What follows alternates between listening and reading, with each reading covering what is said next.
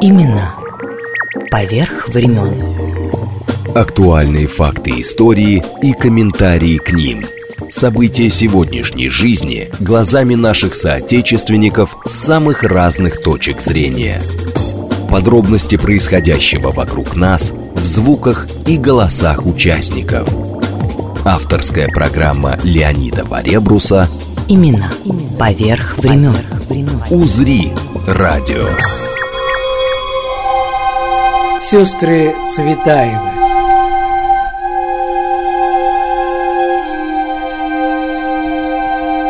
Лето 1916 года. Марине Цветаевой 24 Красную кистью рябина зажглась. Подали листья Я родилась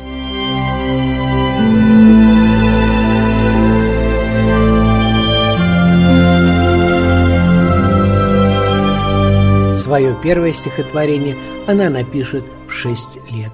И была поэтом без всяких скидок, без, как писала сама, снисходительной усмешки мужчин, собратьев по перу. Не зря же написала «Я и в предсмертной икоте останусь поэтом».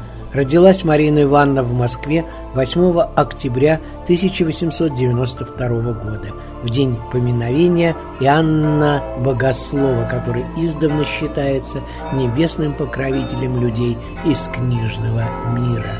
Вспомним, спорили сотни колоколов, день был субботний, Иоанн Богослов. Мне и до ныне хочется грызть жаркой рябины горькую кисть.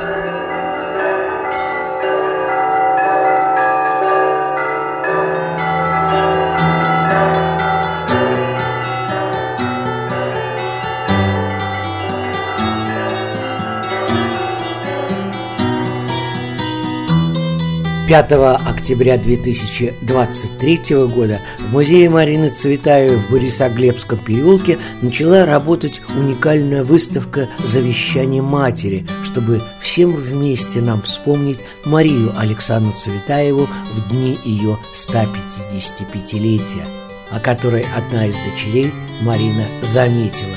После такой матери мне осталось только стать поэтом. А наш эфир – Через неделю после рождения Анастасии Ивановны и в канун дня рождения Марины Ивановны падали листья «Я родилась». Теперь пора в литературный музей имени Владимира Дали, здесь же близ Арбата. Здесь удивительная икона, которая принадлежит литературному государственному музею Иоанна Богослова, то есть это семейная икона Цветаева. И тут, конечно, все сходится, потому что она родилась в день Иоанна Богослова, и вот удивительным образом мы можем видеть вот этот образ чудесный. Все, что касается ее семьи, это семья, которая была, с одной стороны, патриархальная счастливая.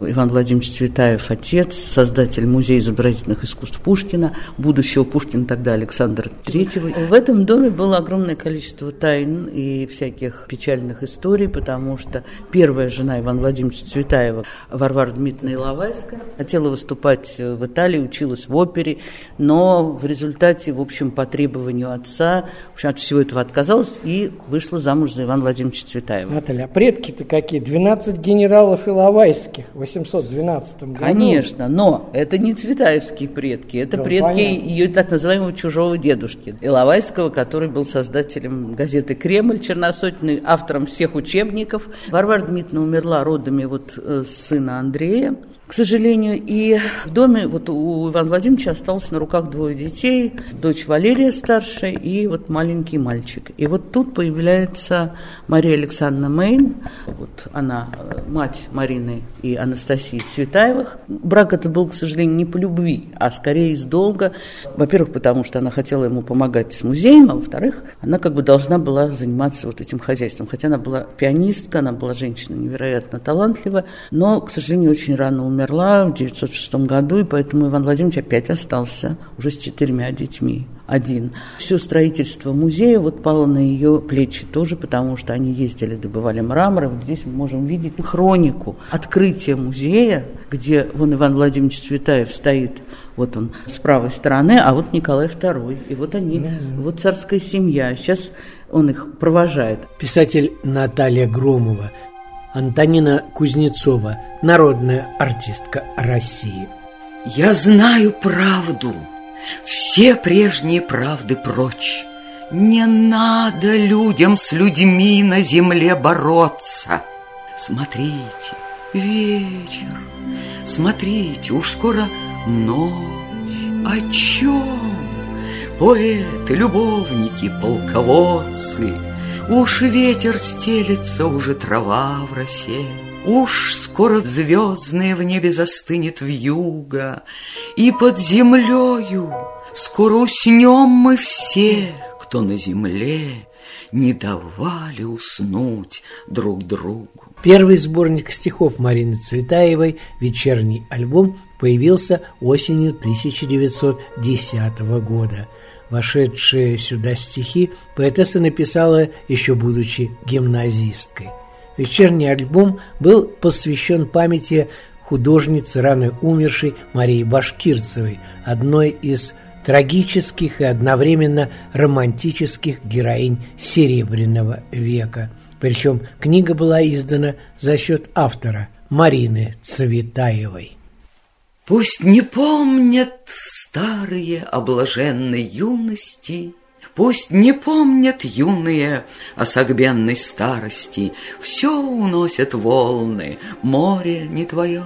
На людские головы лейся забытье, Пешеход морщинистый, не любуйся парусом. Ах, не надо юностью любоваться старости. Кто в песок, кто в школу, каждому свое. На людские головы лейся забытье. Не учись у старости, юность золоторунная, Старость дело темное, темное, безумное. На людские головы лейся забытье. Именно поверх времен. Из прошлых экспозиций литературного музея имени Даля в доме художника Ильи Остроухова в Трубниках. Да, вечерний да, альбом вечерний Марины альбом, Конечно, с подписью графу Алексею Николаевичу Толстому, не больше, не меньше. Они тогда дружили в Коктебеле. Москва, 28 января 1911 года. Да, Ва! да. Это такая ответная, э, видимо, с благодарностью за книгу.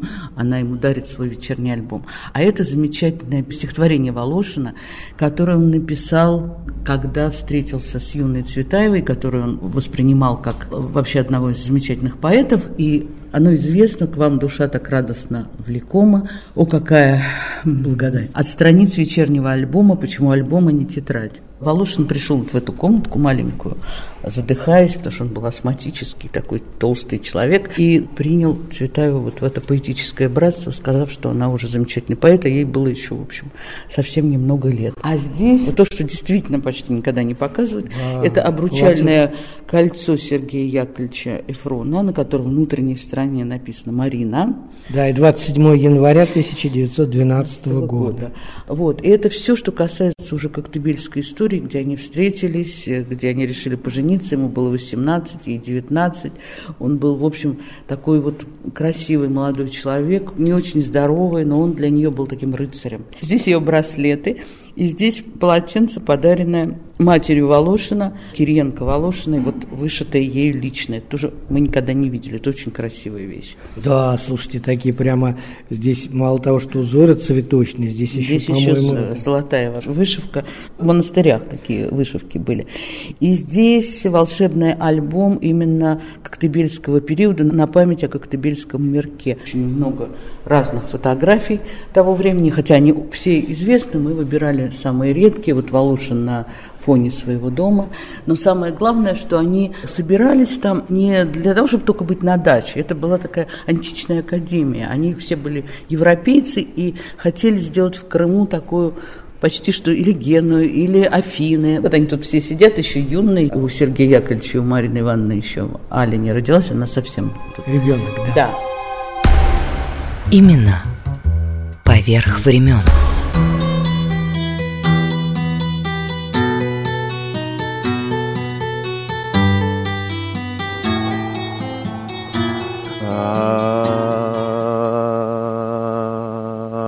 Обхватывает, обматывает, в грудь скудную когти вкапывает, вокруг обвелась, как жимолость, как радуга запрокинулась, белки-то уже под деснами, аж пол подметает космами. Старый млад, не суди, этот жар из груди должен в грудь перебечь, аль всю суть нашу сжечь. У цыгана луна, у буяна война, у дворянчиков честь, у нас кровь одна есть, кровь, что воет волком, кровь свирепый дракон, кровь, что кровь с молоком в кровь целует силком.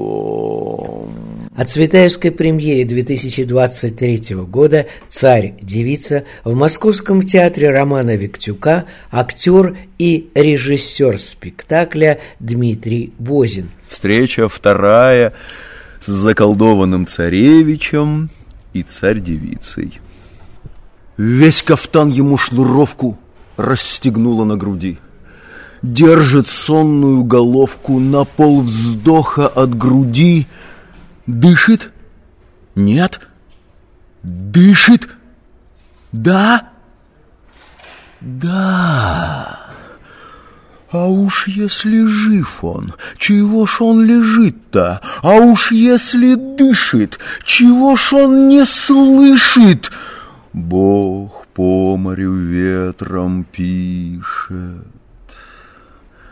Брови сильные стянув, Взор свой, как орлица, клюв, В спящего вонзает. Весь из памяти букварь, Растерялась дева-царь. Что сказать? Не знает. И...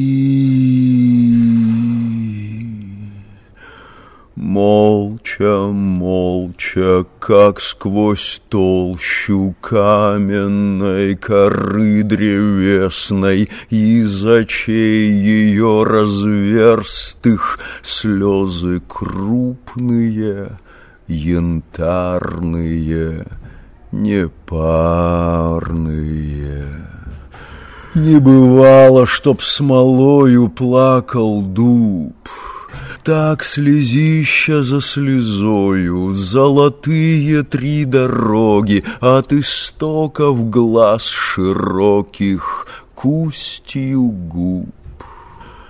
А уж под сталью латами спор беспардонный начат. Что, над конем не плакала, а над мальчишкой плачешь? Вихрь жар град гром была за все наказана. Войска в полон брала, былинкой связана. Войска в полон брала, суда вверх дном клала, а сама в тобь брела да невылазную. Именно поверх времен. Да, это огромная душа. Да, про каждого поэта можно сказать душа, но именно Марина Ивановна сформулировала когда-то душа, родившаяся где-то. Мне все равно, каких среди лица щетиниваться пленным львом, из какой людской среды быть вытесненной непременно в себя, в единоличие чувств. Прямо Камчатским медведем без льдины, где не ужиться и не чуть, где унижаться мне едино, не обольщусь языком родным, его призывом млечным, мне безразлично, на каком непонимаемой быть встречным. Понимаешь, вот это вот 20-го столетия он, а я до всякого столетия, говорит Марина Ивановна. Вот быть до всякого столетия, это очень важно. И поэтому я безумно благодарен и Владимиру Бойеру, создавшему абсолютно вневременную, абстрактную декорацию, и Евгении Панфиловой, которая создала костюмы вроде бы из русской сказки, а вроде бы из татаро-монгольского ига.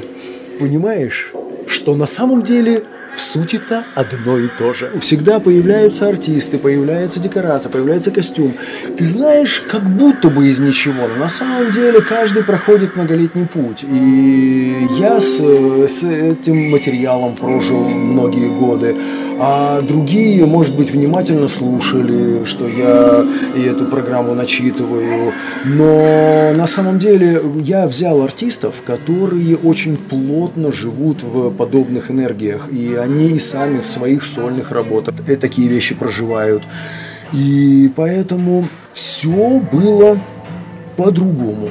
Я просто очень люблю, когда по-другому. Я люблю творить из того, что складывается, знаешь, этот принцип это принцип Гауди. Вот найдешь камушек, положил его на другой камушек, ух ты, не падает. Я люблю эту гаудишную структуру, и она, как ни парадоксально, все равно между собой сливается, все равно сплетается, и э, самые разные люди и мысли все равно сходятся в один поток. Леонид Варебрус. Имена. Поверх времен. Поверх времен. Теперь мы переходим плавно в дом Борисоглебском. Он этой лестницей знаменитой, потому что лестница ведет в чердачный дворец. Но здесь все поделено еще потому, что здесь как бы период до 17 -го года и после. Да? Там уже у нас стоит буржуйка, там у нас уже другой мир, а здесь еще нормальная жизнь, хотя Сергей Яковлевич э, едет уже санитаром, санитарным поездом Вот как раз фотография да, все. Да, да, И вот уже родилась Ариадна, и, собственно, дом был для нее этот обретен, куплен, взят в аренду в соседнем переулке, и все надеялись, что это будет волшебный дом, и что Аля будет счастлива в нем, и что жизнь будет прекрасна. Но она по разным причинам не была прекрасна, еще и потому, что в жизни Цветаевой появляются очень много новых героев. Мандельштам приехал позже, а Мандельштам познакомился именно когда были прерваны отношения с Софьей Парнок, и это было на поразительном вечере, э, да, где был Кузьмин, это называется «Нездешний вечер», где, собственно, Цветаева приехала дарить Москву Петербургу. И она ждала Ахматову, которая, к сожалению, тогда болела и не пришла, ждала Блока, который только увидела потом в Москве на вечере. Но познакомилась с Мандельштамом, из этого родился потрясающий цикл стихов в Москве, где они дарили друг другу. Вот он влюбленный писал Марине, которую он воспринимал как символ вообще, как образ Москвы, а она отдаривала ему свои стихи. Этот диалог, он действительно чудесный, хотя он происходит на фоне уже войны, уже 16-й год, и разговоры идут все время о России, об истории, о том, каким путем пойдет Россия. То ли московским, то ли петербургским, то ли азиатским, то ли западным, да, потому что это все-таки их очень волновало. И здесь есть тоже вещи из Борисоглебского. Здесь чашка из дома, она потом переехала уже в, в эмиграцию. Это, Ой, вот эта красота, бивар, да, портмоне. Портмоне да. Как все сохранилось? Значит, сохранилось, могу рассказать, потому что все это каким-то чудом сохранилось у Ариадны Сергеевны Ифрон. Несмотря на все аресты, это хранилось в сундуках у ее тетки Елизаветы Яковлевны в Мерзляковском переулке. А потом уже ее вот салагерница, женщина Шкодина Ада Федорольф, после смерти Ариадны, рукописи все были отданы в Ргале, а вещи были отданы в литературный музей. Кроме того, вот мы приходим уже в эпоху после 17 года, которая была тяжелая, мучительная, и вот это, это ее близкие люди того времени, Волконский, которого она переписывала его собственные мемуары, она его воспринимала как своего учителя, она вообще любила людей прежней эпохи. Да? Главный театрал, можно сказать, да, глава. Да. И вот этот портрет, кстати, мы никогда не показывали. Да, он просто очень вот красивый. На картоне итальянский карандаш, ну, чтобы понятно да, было, да, да, да Самгина. Очень красивый портрет. И здесь, собственно, «Быт и бытие» – это с дарственной надписью, да, дорогому Сергею Владиславовичу. Лебединый стан, и в этот момент, собственно, происходит потеря Сергея Яковлевича, который потерялся во время ледяного похода, то есть бежал вместе с врангелевскими войсками. Ну, да, тогда он капитан как раз был русской армии. А это тоже никогда не, не показывается. Это рисунки Ариадны, которая была вот девочки девятилетней. Ой, 17 по 22 год. Бог мой, сейчас, слушайте, сто лет, Наташа. Да, да. Просто, чтобы понятно было, здесь снасти нарисованы. А Нет, здесь, ну а так, то стол, здесь девчонки. крокодил Чуковского, тут крокодилья семья, и спит маленький больной крокодильчик. В 14 написано крокодил Чуковского. Крокодил, да, который в Петрограде. Эта история была, уже читалась во всяком случае. Это иммиграция, куда Цветаева уехала уже с дочерью, когда нашелся Сергей Яковлевич, и они встретились в Берлине. И вот это тоже из Гарфа редчайшая анкетная карточка, когда она выезжает в Берлин, она заполняет вот эту карточку. И вот тут тоже очень редкая фотография в шляпке. Удивительно. Никогда... Дайте я сейчас прочитаю. Место и время регистрации Прага, август 23 дня 22 года, фронт Цветаева, Марина Ивановна, место рождения город Москва. Здесь даже нужен ли вид на жительство? Да. Откуда прибыл в Чехию Германия? Грамотен или нет? Ну да. Грамотное образование среднее, языки французский, немецкий. А, вопросы труда. Какое знает ремесло? Написано литература. Вот, здесь она встречает Андрея Белого, о чем она потом напишет «Пленный дух». Здесь первые ее уже возможности публиковаться в, в Праге и в Берлине, ее первый сборник «Разлука». Но при всем при том, что, казалось бы, иммиграция должна была принять такого поэта, но тут тоже возникли свои проблемы и сложности, потому что для левой эсеровской иммиграции она была слишком по темам правая, то есть она писала о царской семье, о перекопе, о белом движении, что, в общем, они не принимали. А для правой публики, консервативной, ее язык был абсолютно революционный, необычный, и они тоже это не могли принять. Таш, мне как эта фотография нравится. Да, Цветаю ну, Париж, 1925 год. Фотография работы Шумова. Ну, она самая известная. И здесь вот описан сюжет, связанный с перепиской Пастернаком Рильки и Цветаевой. Здесь вот есть копии писем Рильки и замечательная книга стихов, подаренная Пастернаку. Она шла через границы была подарена Цветаевой Пастернаку. Это автограф Керенскому, которому она дарит сборник «Психея» с такой подписью «Романтику революции» Александру Федоровичу Керенскому от всей души Марина Цветаева, Прага, февраль 24 год. Именно поверх времен.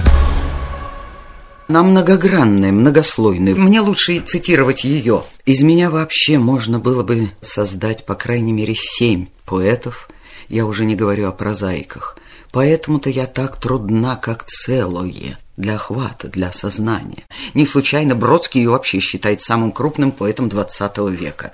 Некоторым это удивительно. Ой, как же у нас... Да, мы очень богаты. Но Бродский так считается. Если я вдруг один год не была в Праге... Ой, Прага по существу город, в котором только душа и весит. Потом, уезжая уже, 39 как я хочу в Прагу. Никогда не хотела назад ни в один город, а в Прагу хочу. Что такого сделал мне этот город, что я так люблю его? Я хочу себя, той, себя, души без тела, всех тех мостов и мест, где я ждала и пела одна, как дух, как шест, себя, души и тела, всех тех мостов и мест. Конечно, стихи неотразимые, но неотразима и Прага. И мне понадобилось несколько лет тому назад на Винограды сходить на кладбище, потому что я знаю, что там похоронена мать моего любимого Набокова. Я от Набокова теряю сознание. Он как стилист неподражаем не только, но и непревзойденный. Я отправляюсь на Винограды, нахожу кладбище, Нахожу могилу матери Набокова, и поскольку с нее много нужно стащить, чтобы обиходить ее, я начинаю. Подходит какая-то девушка и говорит на своем голландском языке, которую я понять не могу. И я ей говорю, что я русская, она радостно говорит что-то и так далее. А дальше мы с ней начинаем обе приводить в порядок эту могилу. Я вообще не верю в языковой барьер. Я есть, ты будешь, между нами бездна. Я пью, ты жаждешь, сговориться тщетно. Нас десять лет, нас сто тысячелетий разъединяют, Бог мостов не строит. Будь это заповедь моя, Дай мимо пройти дыханием, не нарушив роста. Я есть, ты будешь, через десять весен Ты скажешь есть, а я скажу когда-то. Именно поверх времен.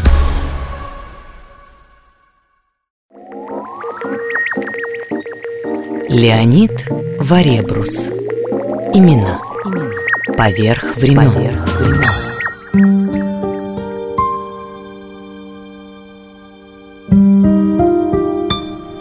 Сестры Цветаевы. Продолжение. Анастасия Ивановна, младшая сестра Марины, родилась в Москве 14-26 сентября 1894 года. Русская писательница.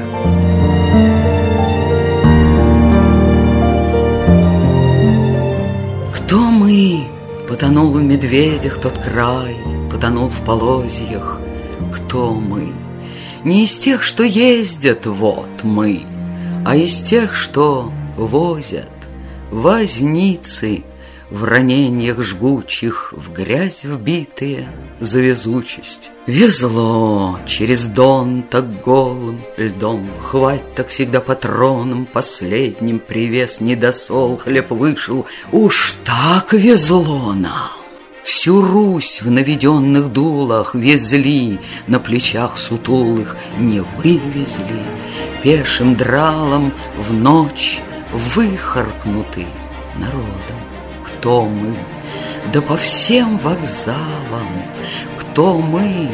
Да по всем широтам Маляры-то в поднебесьице.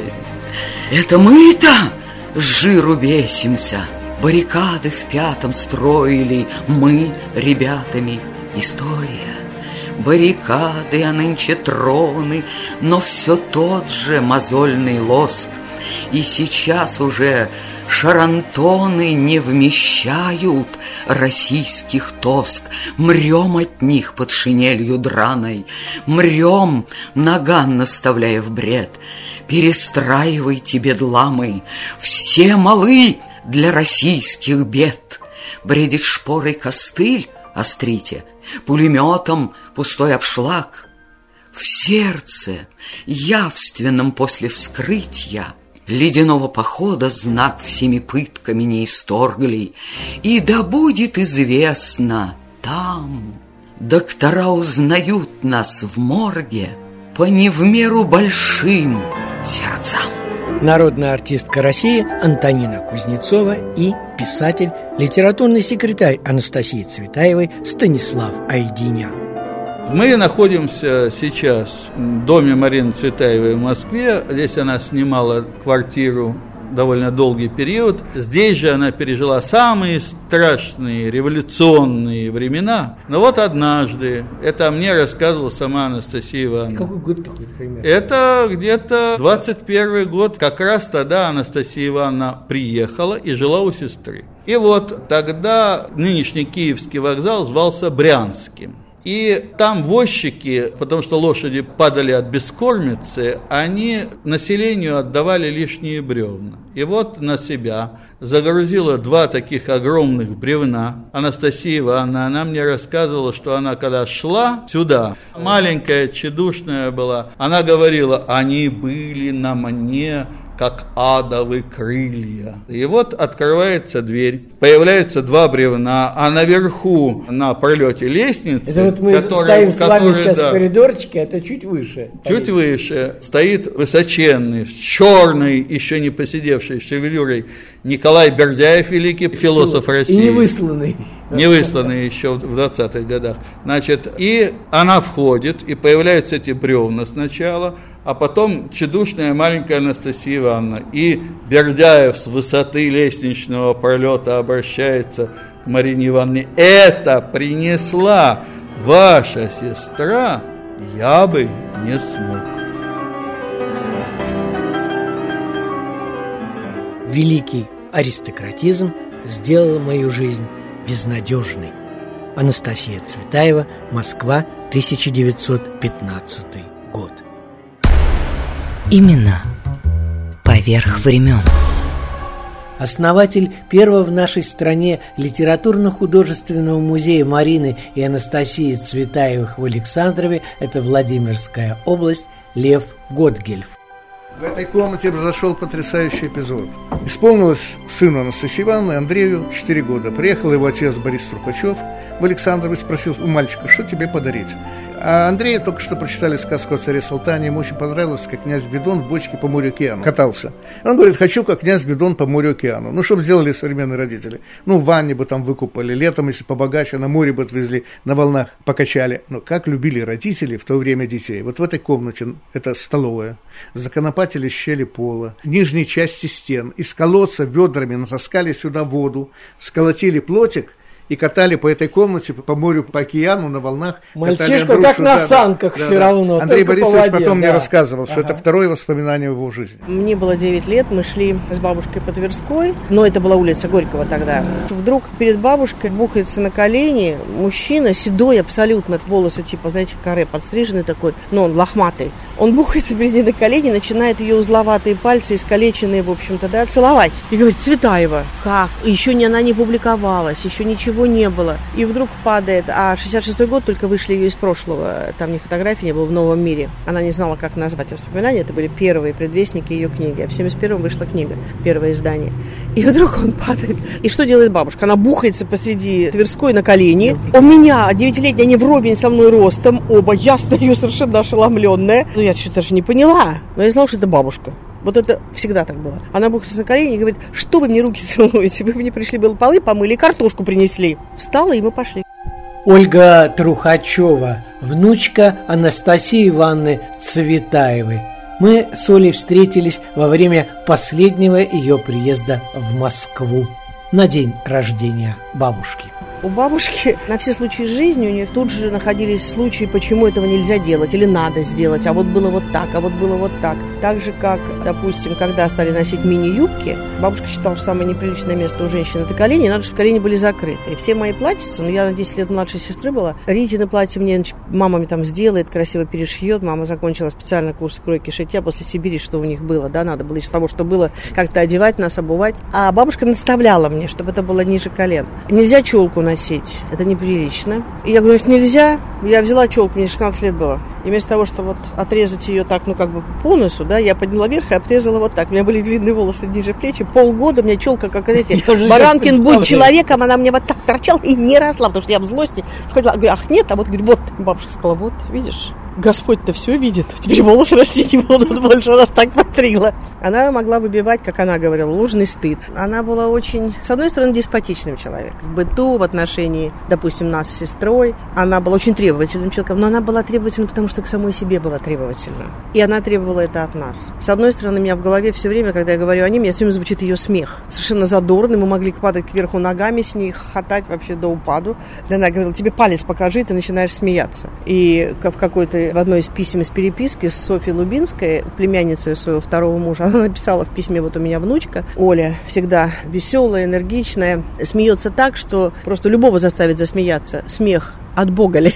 Я даже немножечко как-то обиделась, так, ну так, так грубо, конечно, сказать, обиделась, но это правда. Но, с одной стороны, было с ней легко. Неделю вообще мы безумно, когда она уехала, мне было 4 года, безумно скучала без нее, да.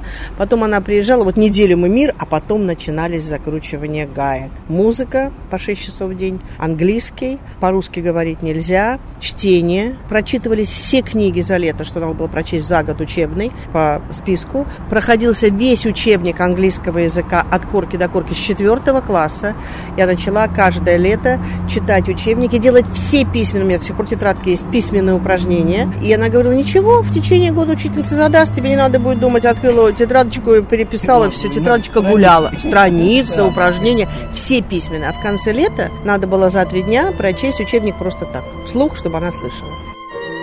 Анастасия Цветаева глазами внучки Ольги Трухачевой. Станислав Айденян. Когда мы с ней познакомились, ей было, в общем-то, 89 лет. И она сама о себе говорила, я еще молодая старуха, а дальше я буду старая старуха. Это очень характерно для нее. Она была очень моложава, настолько, что речь ее была бойка, Она была такой жизненный человек, веселый, полный энергии, полный творчества. Когда она писала, могла сломаться ручка, потому что она с таким нажимом это делала. То есть волевое начало – это вообще свойство сестер Цветаевой, и Марины, и Анастасии. Это несмотря на то, что она столько лет провела там, я не знаю. А она была в ДВК, как говорили тогда, это Дальневосточный край. Потом в ссылке. Больше 20 лет она была в ссылке за как раз принадлежность к кружку Зубакина. И много мистических постижений ей было свойственно.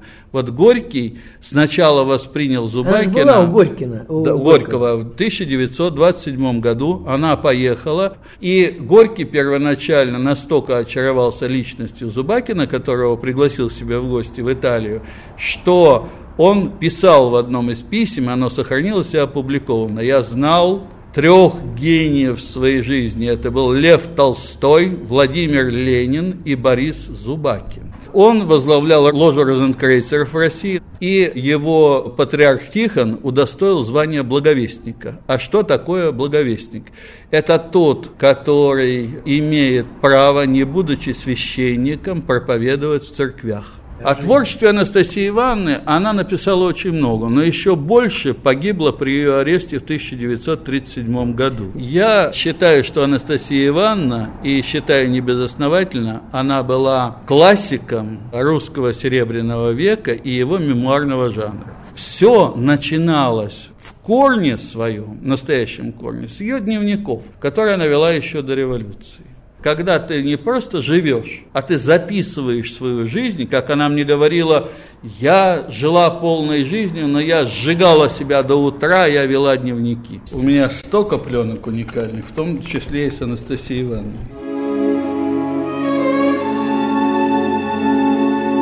Я читаю все те стихи, которые мы читали с Мариной вдвоем. У нас были одинаковые голоса, и мы двумя голосами читали в унисон так и выступали. Идешь на меня похожий, глаза устремляет вниз. Я их опускала тоже, прохожий, остановись. Прочти слепоты куриные, и маков набрал букет, Что звали меня Мариной, и сколько мне было лет. Не думай, что здесь могила, что я появлюсь грозя. Я слишком сама любила смеяться когда нельзя. И кровь переливала к коже, и кудри мои велись. Я тоже была прохожей, прохожей остановись. Именно поверх времен. Дело в том, что Марина была просто членом семьи. Понимаете, и для бабушки не было вот этого, как у многих сейчас людей, Марина Цветаева.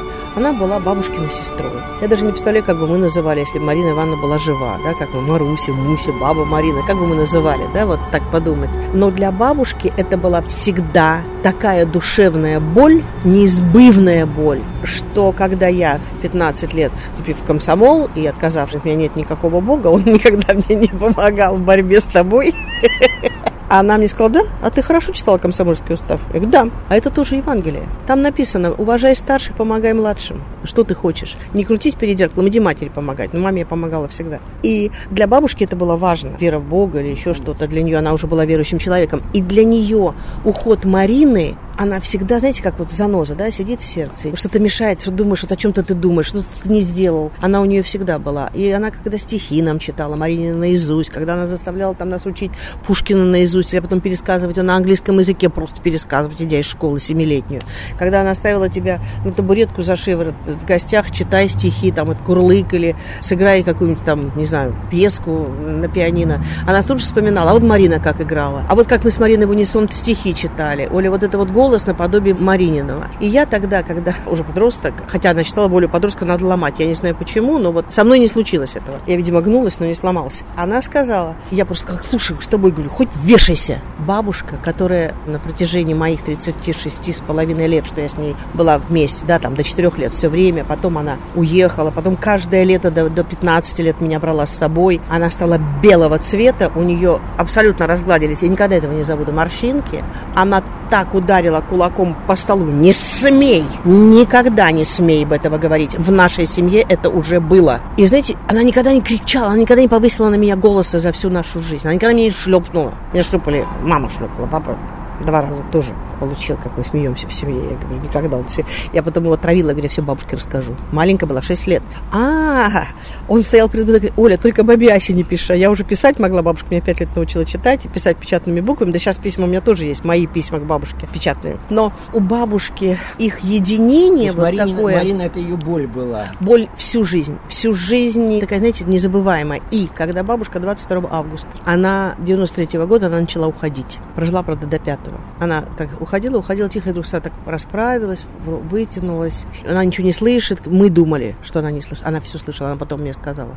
А перед этим приходил священник, отец Александр. И она ему говорит, там дверь, показывая в угол в комнате. Там Марина и Андрей. Папа умер на полгода раньше, чем она. Хотя брат Андрей тоже есть, да? А накануне смерти, 4 сентября, она умерла 5 в 12.50 дня, она сказала, там освободилась. То есть она видела Марину, она видела, там дверь ждали, там Марина и Андрей. Я извиняюсь за чрезмерную интимность страниц, делающую их похожими на дневник. Но без событий и обстановки были бы непонятны чувства, составляющие содержание. Из книги Анастасии Цветаевой «Дым, дым и дым» написанный в Александрове в начале прошлого века, где с 1913 по 1916 годы проводили лето сестры Цветаевы и их семьи. Сегодня тут работает первый в России музей сестер Цветаевых, а сама книга посвящена Марине.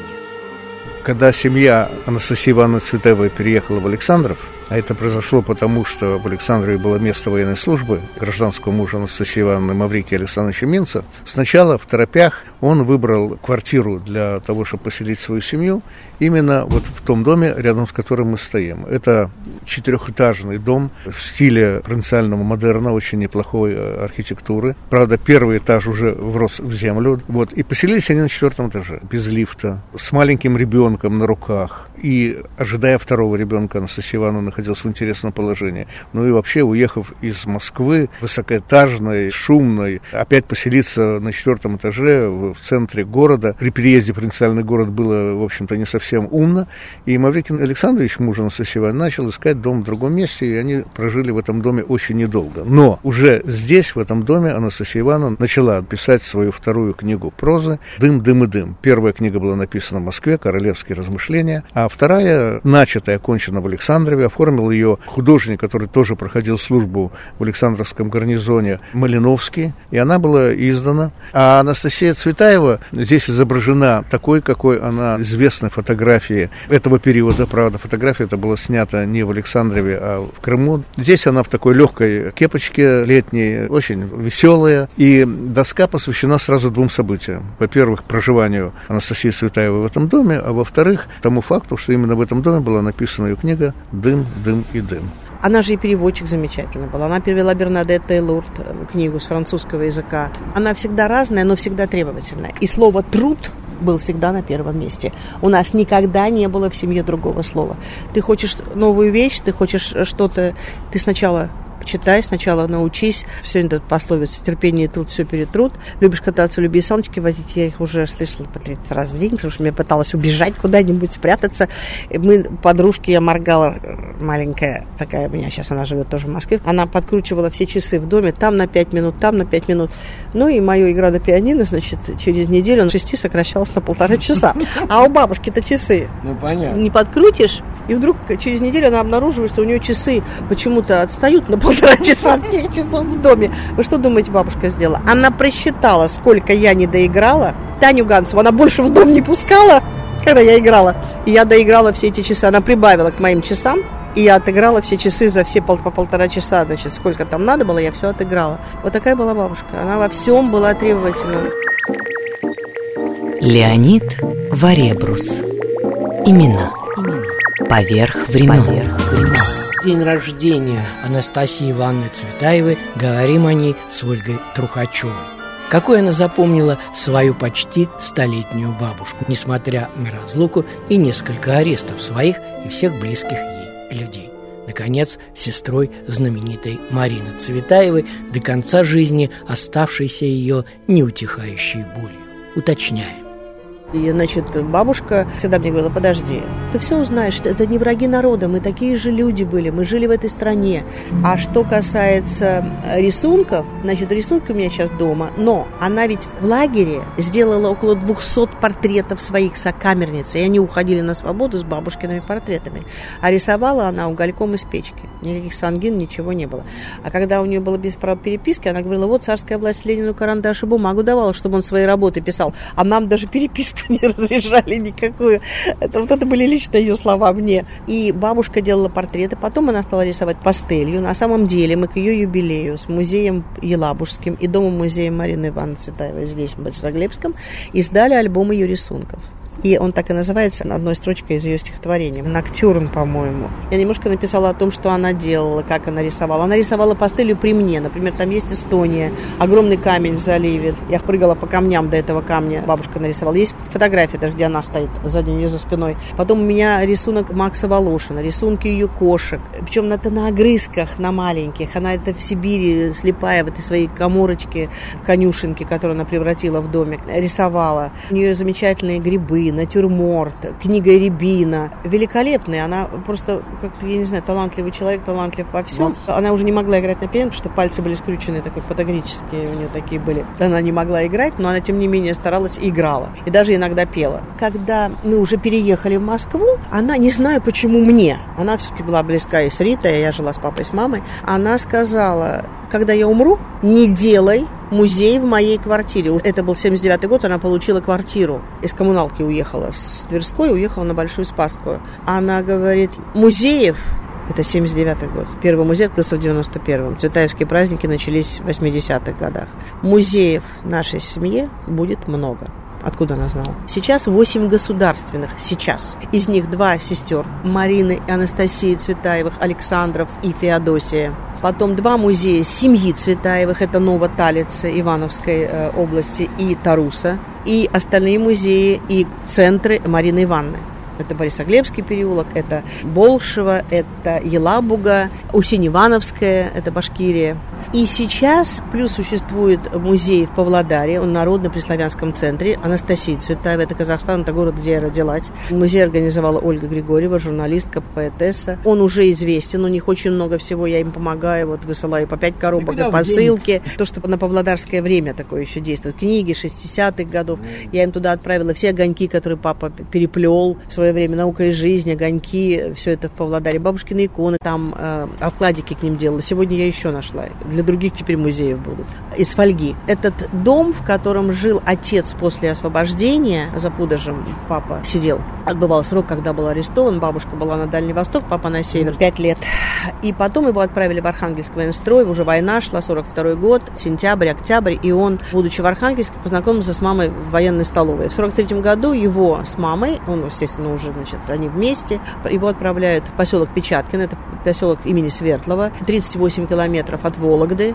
Это город Сокол. Вот под Соколом, это поселок Печаткино. Папа был начальником стройки, все документы у меня есть. У меня огромное количество сейчас коробок уже стоит для них приготовленное, документов, оригиналов тех лет.